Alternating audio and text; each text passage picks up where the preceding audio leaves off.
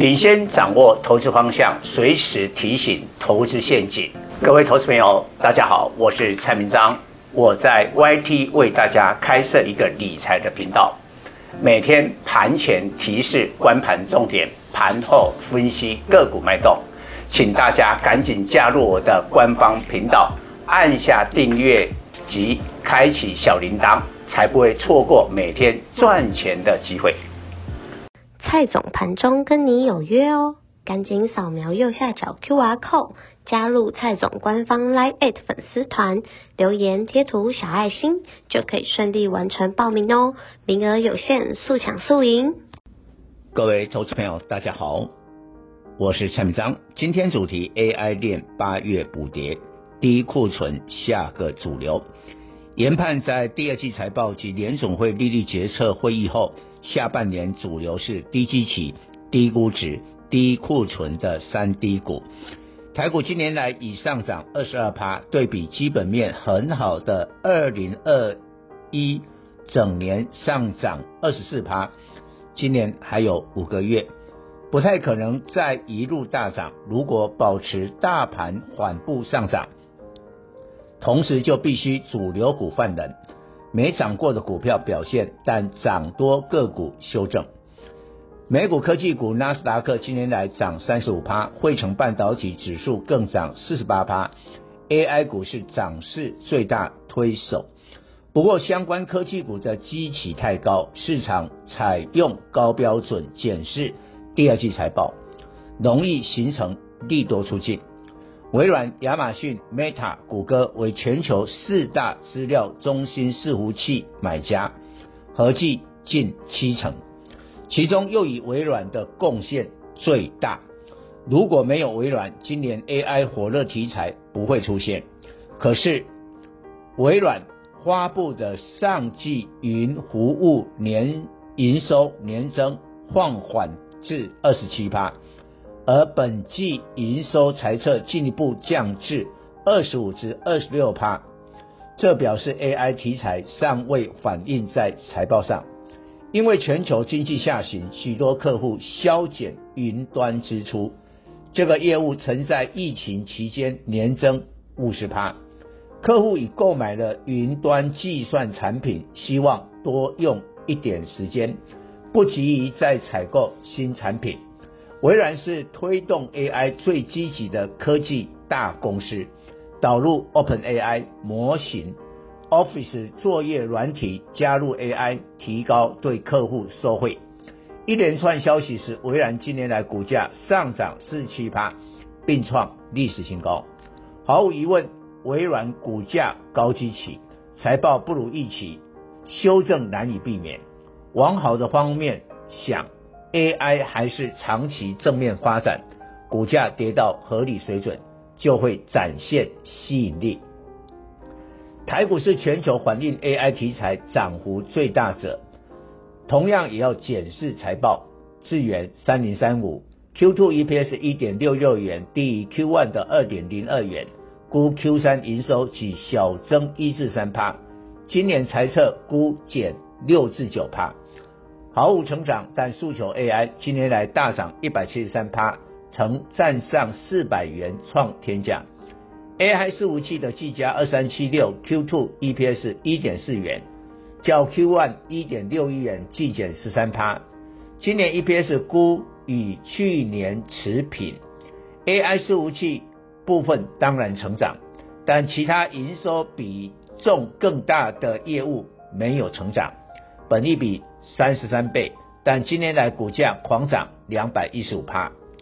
PCB 龙头欣兴三零三七 Q2 EPS 一点五七元，较 Q1 二点七元季减高达四十二趴。上半年 EPS 四点二七元，全年估九元，较去年二十元将大幅衰退，但最近涨幅很大，七月来大涨十五趴。AI 链最具指标的两档。广达二三八二，伟创三二三一，由六月 EPS 分别一元及零点六二元来看，Q2 财报及半年报都是明显成长，但利多底牌已打出来，股价今年来分别大涨两百七十趴及四百三十五趴，伟创还是台股第一标股，涨幅居然是飞达的两倍，这种高基期必然遭到修正。纬创在处置期间不跌反涨，股价创下新高，出关可能公布财报，利多出尽而补跌。其实不要怕 AI 链补跌，如果长期看好补跌后会有强大买盘进场，但补跌过程要小心主力大户的出货手法，利多发布盘中拉高反而要小心，利空重挫才是买点。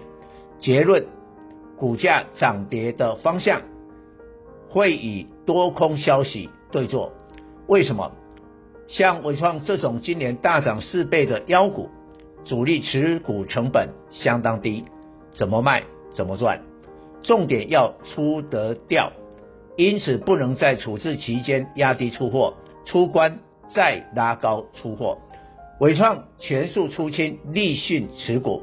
损失五十五亿元，但先前已提列损失，Q 三只需再提列四亿元的损失，对 EPS 影响零点一三元微不足道，因此出清立讯是伟创的大利多，但从主力的立场来说，伟创的利多王牌打出来，股价再拉上来就是主力出货的最好时机。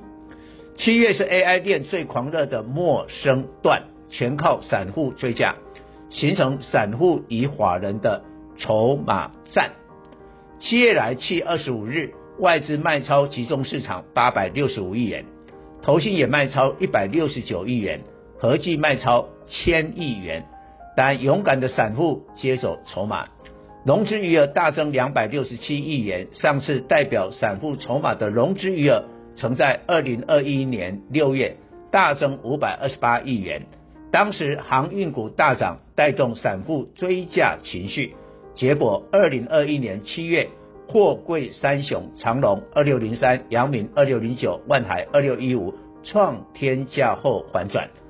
七月来融资增加最多的个股，几乎都是以 AI 沾上边，包括光宝科二三零一三点五万张，广达二点五万张。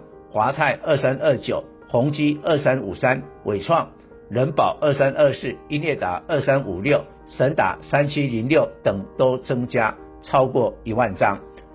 在七月 AI 链融资大增后，八月股价恐修正。主流股更换是大工程，需要一段时间。目前台股有三成资金锁在 AI 链，还没有新主流出现前，这笔资金。能在 AI 链进进出出，会造成台股只有 AI 链有量有价的假象。但投资人要关注其他国际股市的重大现象。举例，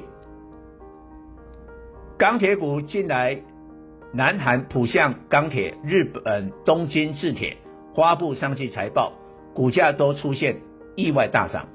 再来。刚公布的美国纽柯钢铁上季利润优于预期，也股价劲扬。纽柯钢铁今年来股价上涨三十趴。另一家美国钢铁稍后发布财报，先前预估上季业绩将优于市场预期。国际钢铁大厂在不算太好的财报公布后，全面股价大涨，可能有两个原因。市场没有看好钢铁的景气，所以对财报的预期降低，结果公布出来超过预期。其次，全球钢铁库存已偏低，低库存将来会有回补的需求。七月二十四日，大陆中央政治局会议支持房地产，联动钢铁在 Q 货将出现库存回补。台湾钢铁股走势深受大陆钢铁景气的影响。现在就看宝钢为首的大陆钢铁股公布财报后走势如何，也如同其他国际钢铁股大涨的话，就是台湾钢铁股的买进信号。以上报告。本公司与所推荐分析之个别有价证券无不当之财务利益关系。本节目资料仅供参考，投资人应独立判断、审慎评估并自负投资风险。